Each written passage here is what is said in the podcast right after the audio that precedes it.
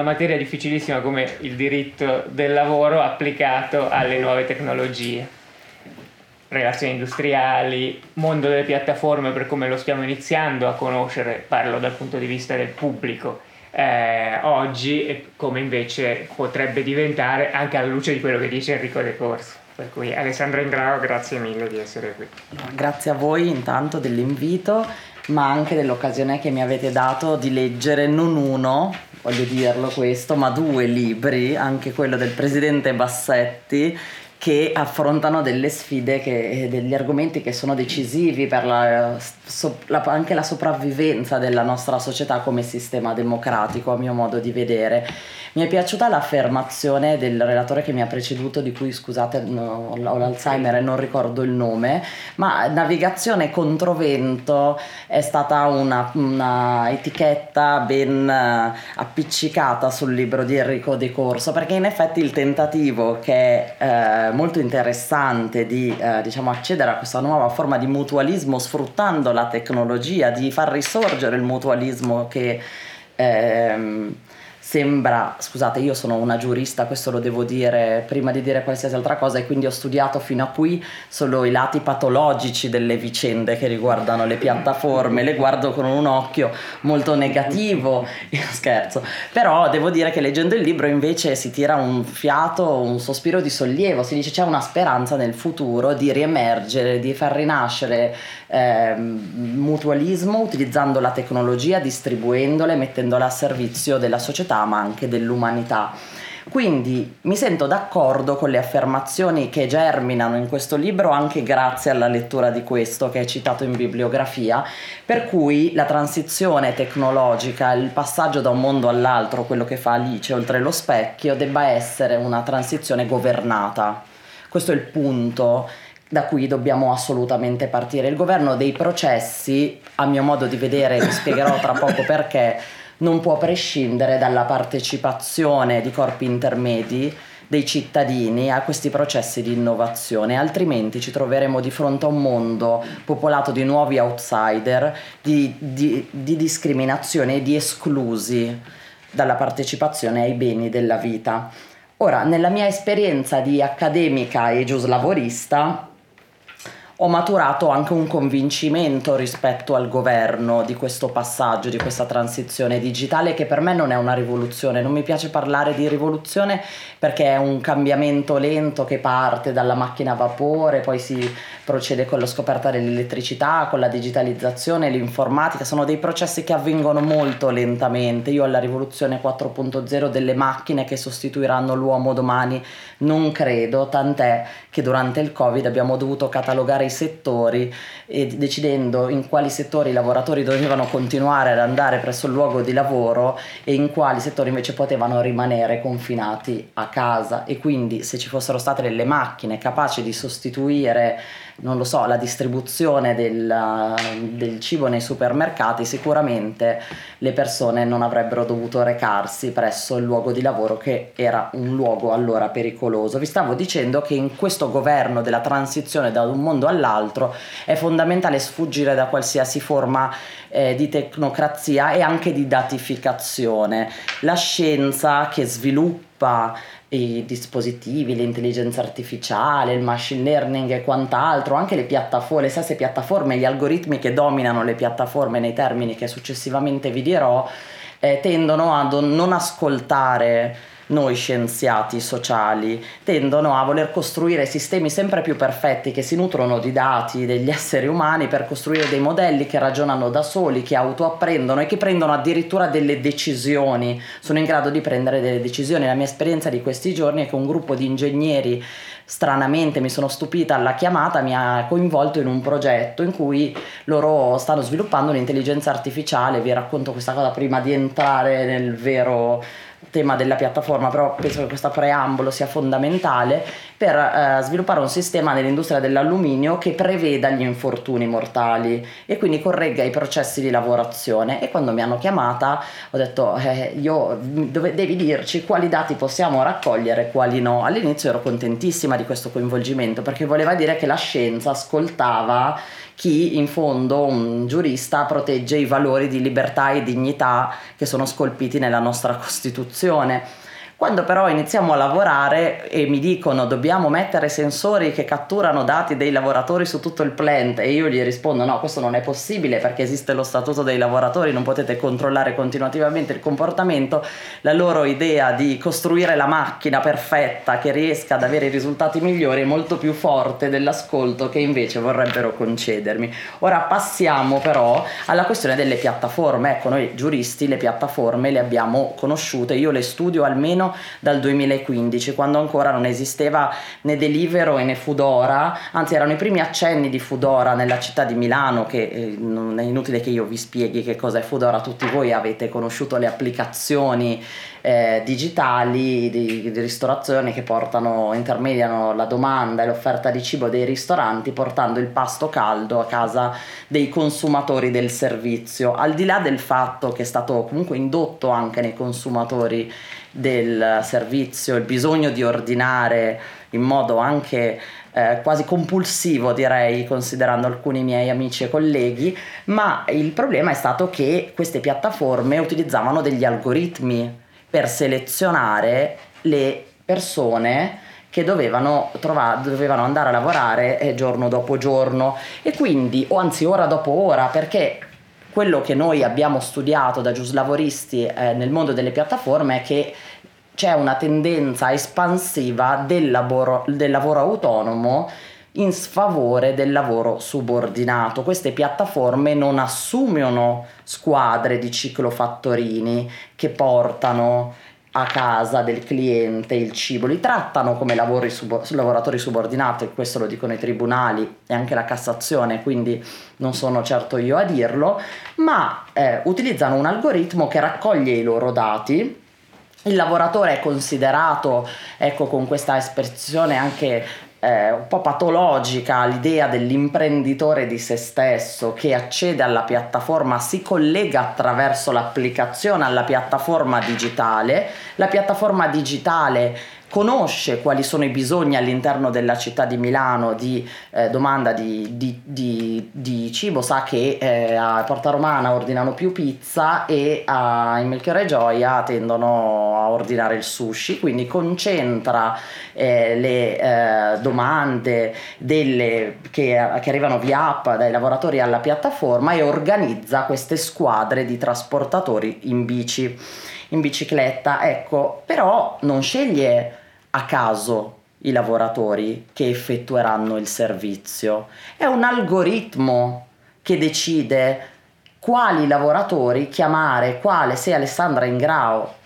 ha dimostrato di essere veloce nella pedalata, ha dimostrato di essere nel novero di quelli che non si ammalano mai, che non hanno mai scioperato, Deliveroo è finito, diciamo è stato ehm, riconosciuta la discriminazione antisindacale proprio dal Tribunale di Bologna perché l'algoritmo escludeva non chiamava quei riders che avevano fatto diverse eh, assenze dal lavoro per sciopero e quindi la finalità dell'algoritmo, diciamo le decisioni dell'algoritmo sono state considerate da un tribunale antisindacali.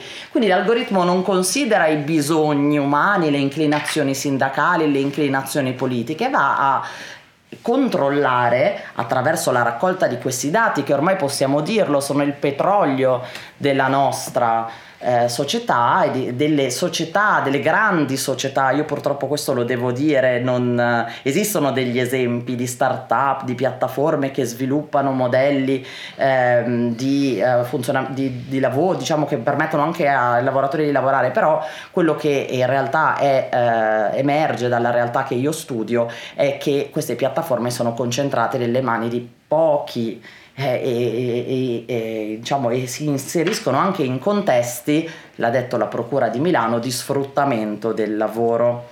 Ora, le piattaforme dei rider pongono questo problema oltre che di discriminazione perché capite che se non vengo chiamato dall'algoritmo perché non sono stato abbastanza veloce nel consegnare il cibo o se addirittura, e questo è un libro che affronta il presidente, è un, un tema che affronta il presidente Bassetti, se il cliente non mi ha attribuito le 5 stelline quando ho consegnato il pasto, non verrò più richiamato, mi priva dell'occasione della possibilità, della chance di lavorare.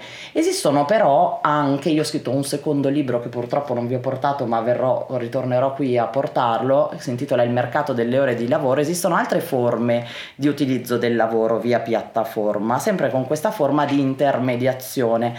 Là il lavoratore o l'aspirante tale si iscrive al, via app ad una piattaforma digitale questa piattaforma uh, ha, contiene al suo interno delle occasioni di lavoro da un terzo utilizzatore finale. Per esempio, le cicogne, faccio nomi e cognomi, utili- era un servizio di eh, una piattaforma che erogava servizi di babysitting, piuttosto che ci sono quelli di cat sitting, dog sitting, ma anche di pulizia presso anche grandi strutture commerciali, piattaforme che si occupano come Omin di ehm, intermediare quindi l'offerta di lavoro con il bisogno di un cliente finale che può essere un, bi- un privato cittadino o una società eh, di effettuare dei servizi, dei lavoretti dei lavoretti che sono spesso molto brevi e che non si ripetono, non danno continuatività al reddito delle persone che lavorano su queste piattaforme.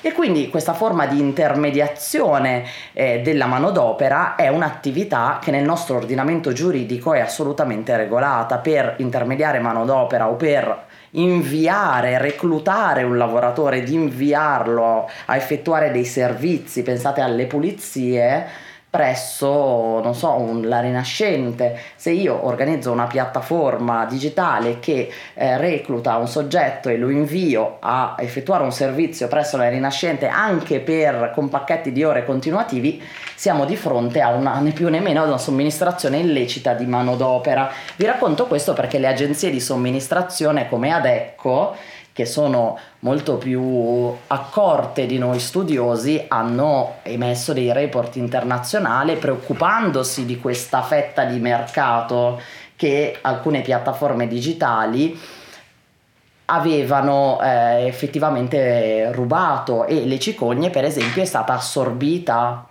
da un'agenzia di somministrazione stessa. Quindi le modalità con cui il lavoro viene utilizzato è, ehm, sono comunque per noi studiosi molto preoccupanti per quello che io, da, ve lo ripeto, da gius lavorista, poi magari l'ingegnere potrà dire cose più diverse, a darci una speranza, però per ora mi sembra, non so chi, non sappiamo, non lo sa nessuno, visto anche delle puntate su Report, chi ci sia dietro a Deliveroo o alle piattaforme del food delivery, chi, quali capitali siano stati investiti dietro dietro a queste forme di, eh, diciamo, eh, queste piattaforme digitali, però sicuramente, o dietro allo sviluppo anche di questi algoritmi che prendono delle, delle decisioni sostituendosi al datore di lavoro, assumere o non assumere in quel momento, piuttosto che inviare Tizio a Porta Romana o a Melchiorre Gioia, è un esercizio di potere direttivo esercitato da una macchina, subito da un uomo che non può neanche contraddire la decisione in quel momento dell'algoritmo.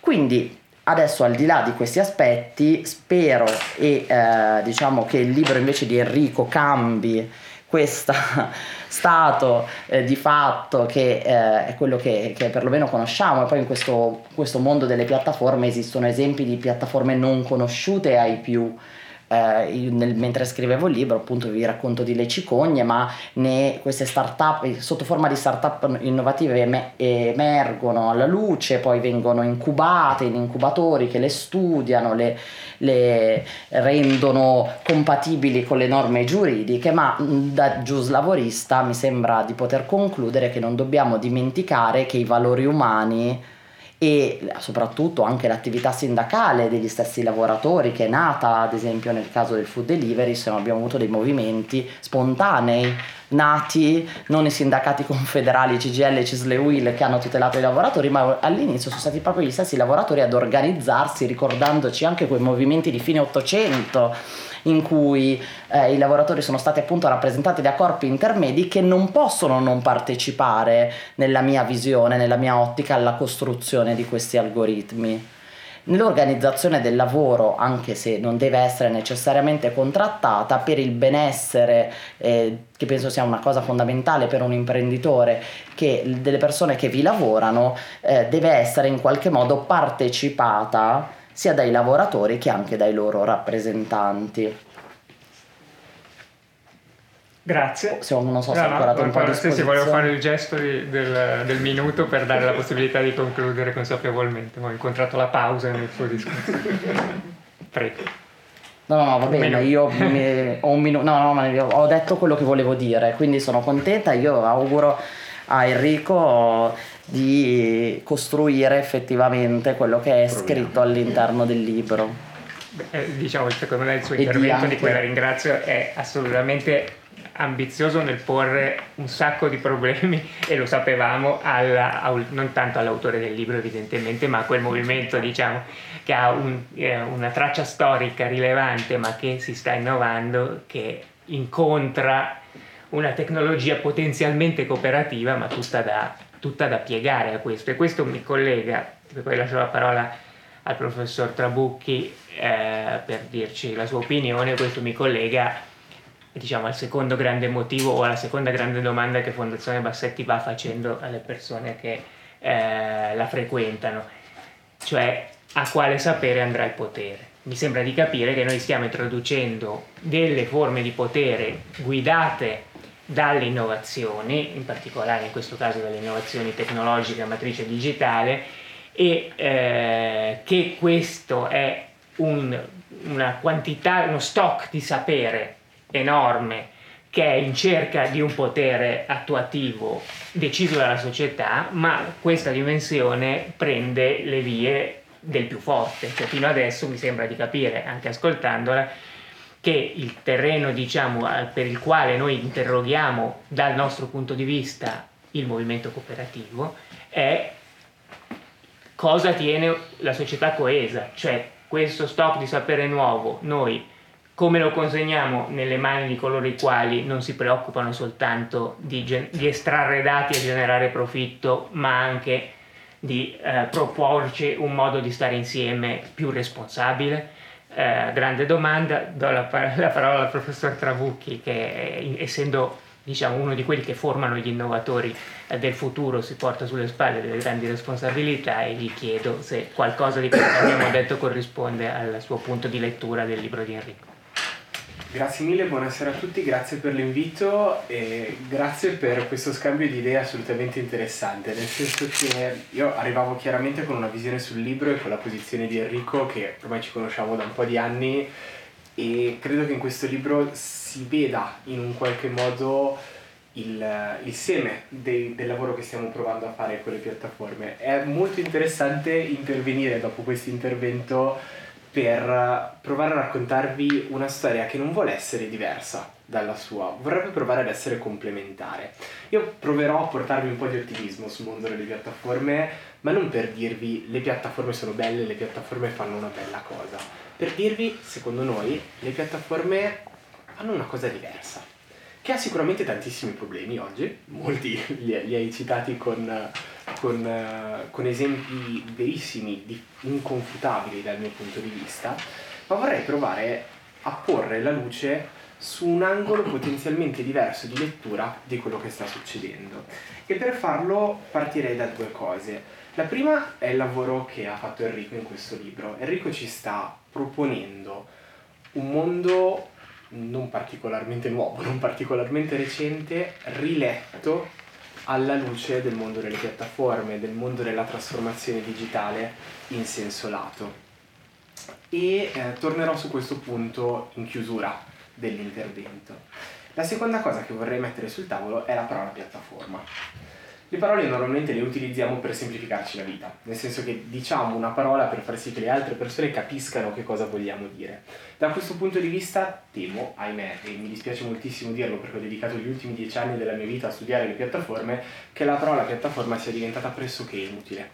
Nel senso che eh, è una parola che utilizziamo per fare riferimento a cose che non si assomigliano.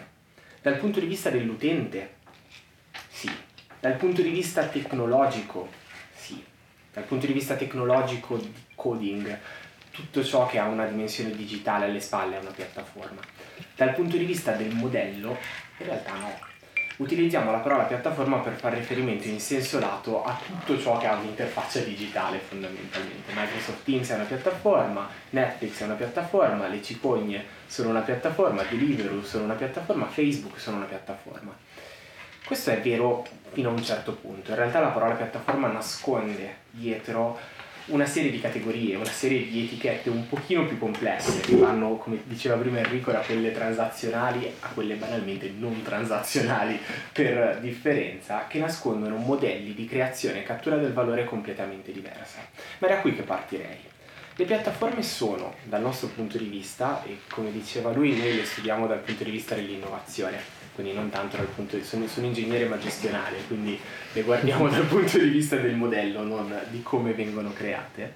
Le piattaforme sono un modo di creare valore diverso dall'ordinario. Che cos'è l'ordinario? L'ordinario è la catena lineare del valore, come dicevi tu Enrico, di porteria alla memoria. Ci sono dei fornitori ai quali io richiedo un servizio perché sono il suo cliente, trasformo questo bene, questa materia, ci faccio qualcosa, ci aggiungo del valore e lo offro al mio cliente. Piattaforma in realtà fa un lavoro un pochino diverso. Una delle tipologie di piattaforma, la piattaforma si mette in mezzo. Airbnb ha due clienti, a chi viaggia e chi offre la casa. Chi offre la casa per noi è un fornitore, per noi come viaggiatori, sì, è un fornitore. Per la piattaforma in realtà è un altro tipo di cliente. Quando si parlava dei dati, chi andrà ad utilizzare quei dati diventa un altro tipo di cliente. E qua la piattaforma rende la vita delle persone che parlano di piattaforma difficile, nel senso che diventa uno strumento naturalmente multicliente. Quando metti la parola multi nasce complessità. E le piattaforme sono difficili da capire, sono difficili da creare, sono difficili da far crescere, sono difficili da regolare, perché si basano su regole, su meccanismi che sono diversi da quelli che siamo abituati a conoscere in tutte le altre organizzazioni e nascono una serie di, uh, scusatemi, so che non sono spesso apprezzati, ma faccio fatica a non usare gli inglesismi, uh, nascono delle cattive concezioni attorno alla parola piattaforma. Crediamo, si crede, che le piattaforme siano digitali. Si crede che le piattaforme siano start-up e quando non sono start-up sono aziende che hanno 20 anni ma che percepiamo ancora come delle start-up perché sono particolarmente innovative, penso ad Amazon, penso a Facebook, penso ad Apple. Si pensa che le piattaforme siano americane o di derivazione americana. Questo è tutto vero nei fatti, nel senso che abbiamo tantissime piattaforme digitali, abbiamo tantissime piattaforme che sono recenti, mettiamola così, definirle startup non sarebbe più corretto, però arrivano da quella matrice. Ne abbiamo tantissime, le più grandi, che sono nate negli Stati Uniti, la maggior parte in Silicon Valley, neanche proprio negli Stati Uniti, in un posto specifico. Questo però non vuol dire che queste siano condizioni necessarie per avere delle piattaforme. Le piattaforme possono non essere digitali. Il mercato è una piattaforma. Il mercato, quello che è nato in Persia migliaia di anni fa, è una piattaforma che funziona esattamente come Booking.com. Funziona esattamente nello stesso modo ed è nato 2000 anni fa.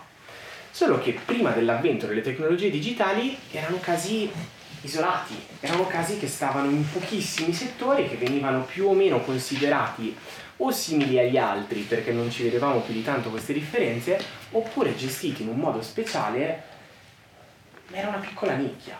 Il mondo digitale invece ha portato queste opportunità un pochino ovunque. Le piattaforme non sono solo per le start-up. Un caso meraviglioso è stato studiato ad Harvard, è stato scritto un teaching case meraviglioso, è Telepass. Un'azienda sicuramente di grandissima innovazione che non rientra esattamente nei canoni della start-up americana, mettiamola così. Eppure hanno saputo rivedere il loro modello di business in un'ottica a piattaforma. le piattaforme nascono anche in Italia. È notizia di pochi anni, di pochi anni fa, di poche settimane fa che ehm, Satispay è diventato un nostro nuovo unicorno.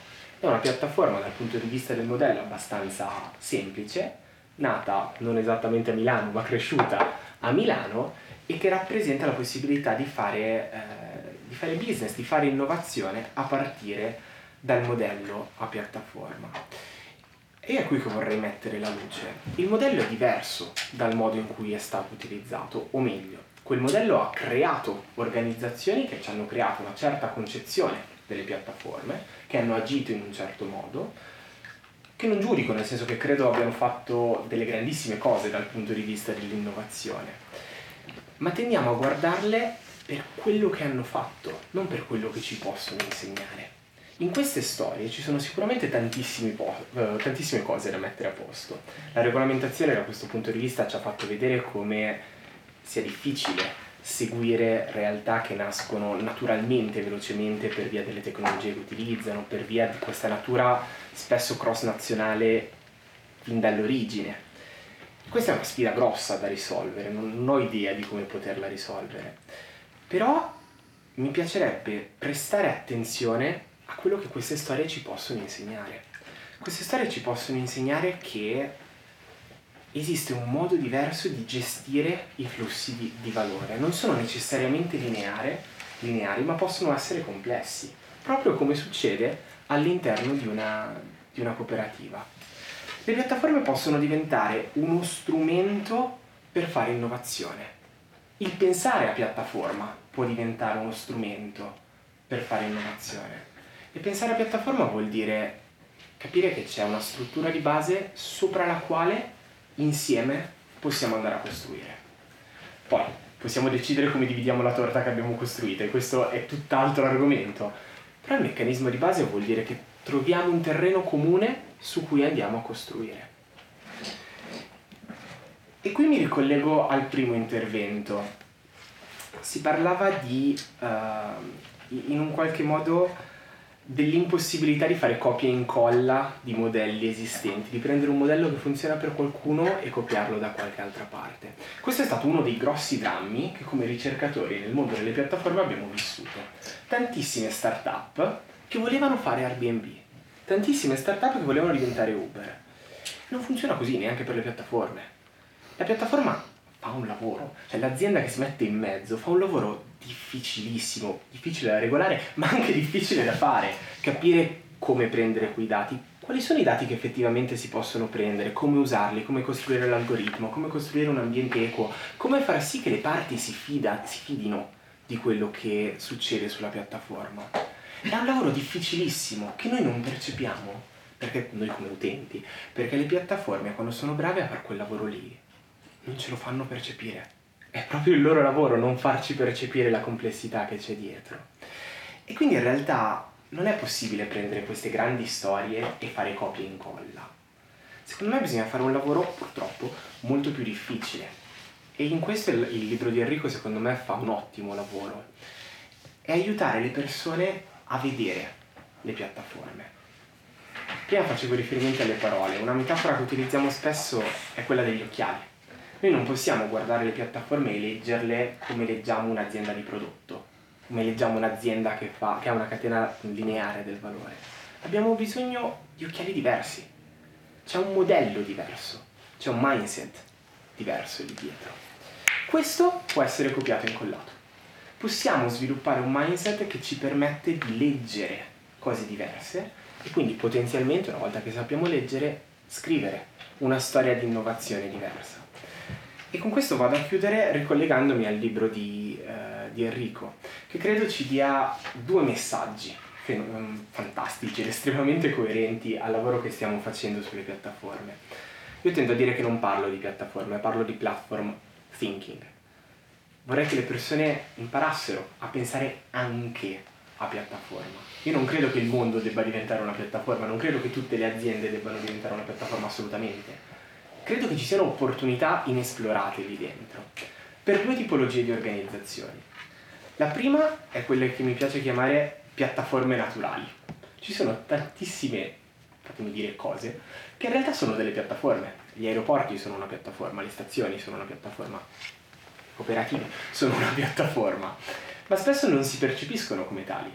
E percependosi come una piattaforma può essere un pochino più semplice capire che alcuni flussi, alcuni attori che ci gravitano intorno hanno bisogno di un trattamento diverso, che quelli che chiamiamo fornitori magari in realtà sono clienti in una, in una struttura, sono anche clienti in una struttura di questo tipo. E il secondo è che in realtà il platform thinking a livelli diversi, in modi diversi, con copia e incolla che portano a cose diverse, possono essere, può essere utile in qualunque realtà, anche in quella piccola, anche in quella media. E avere qualcuno come Conf Cooperativa, come, come questo libro, che racconta che la piattaforma può essere una soluzione per avvicinarsi alla trasformazione digitale e non solamente quel servizio, quell'app che ci mette in crisi dal punto di vista professionale perché propone un modo diverso di fare le cose, può essere un'ottima spinta al pensare l'innovazione in un modo diverso, che sicuramente non cambierà tutto, ma può aprire porte che sono lì, ma semplicemente non vediamo perché non abbiamo gli occhiali giusti.